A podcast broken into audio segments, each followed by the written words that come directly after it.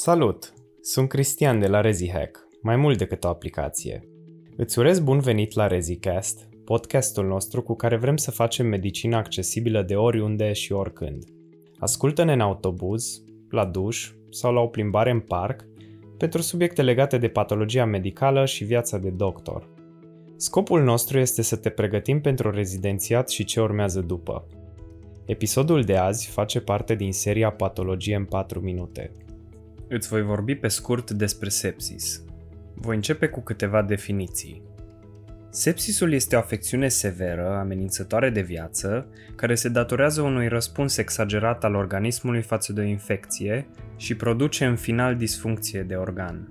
Șocul septic este un sindrom în cadrul sepsisului în care apare hipotensiune și acidoză lactică. Cele mai frecvente cauze de sepsis sunt pneumonia, infecțiile abdominale, pielonefrita, infecțiile cutanate și de țesuturi moi și, bineînțeles, dispozitivele implantabile, cum ar fi cateterele venoase centrale sau sondele urinare.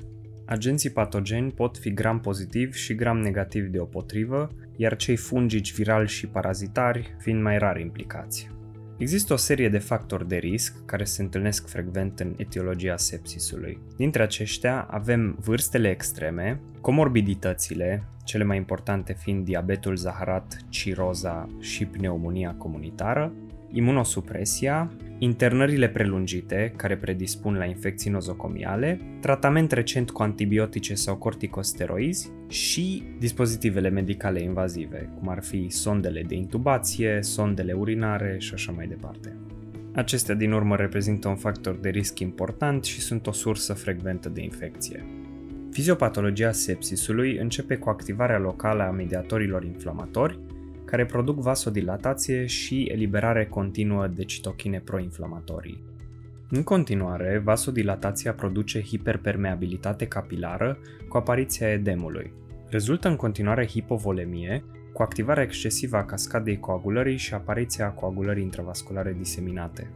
Finalitatea acestor procese este ischemia tisulară și disfuncția de organ. În condiții normale, răspunsul imun trebuie să prezinte un echilibru între semnalele proinflamatorii și antiinflamatorii. În sepsis, dezechilibrul este produs de activarea proinflamatorie exagerată. Cele mai frecvente manifestări în sepsis includ febra, dar care poate să lipsească la cei nou născuți, la cei imunocompromiși sau la vârstnici, tahicardia, tahipnea și manifestările disfuncției de organ, care variază în funcție de organul afectat. Dacă tensiunea arterială medie scade sub 65 mm coloană de mercur, vorbim despre instalarea șocului septic. Fiind o urgență medicală, clinicianul trebuie să recunoască sepsisul pentru a iniția tratamentul. Putem începe folosind criteriile Quick SOFA. Diagnosticul este considerat pozitiv odată ce există două sau mai multe dintre următoarele criterii. Alterarea statusului mental, tensiune arterială sistolică sub 100 de mm coloană de mercur și frecvență respiratorie peste 22 pe minut. Se continuă cu evaluarea clinică a pacientului după schema ABCDE. Primele investigații trebuie să includă lactatul seric, precum și două hemoculturi. Suportul hemodinamic constă în resuscitare volemică cu cristaloide iar dacă hipotensiunea persistă, se administrează vasopresoare pentru a menține tensiunea arterială medie peste 65 mm coloană de mercur. De asemenea, se poate începe antibioterapia empirică cu spectru larg. Odată ce pacientul este stabil, se continuă prin identificarea sursei infecției și agentului patogen pentru ghidarea tratamentului și controlul sursei infecției. Pentru mai multe subiecte, vizitați podcastul nostru ReziCast sau descărcați aplicația ReziHack, unde veți găsi o serie întreagă de materiale pentru studenții care urmează să susțină examenul de rezidențiat.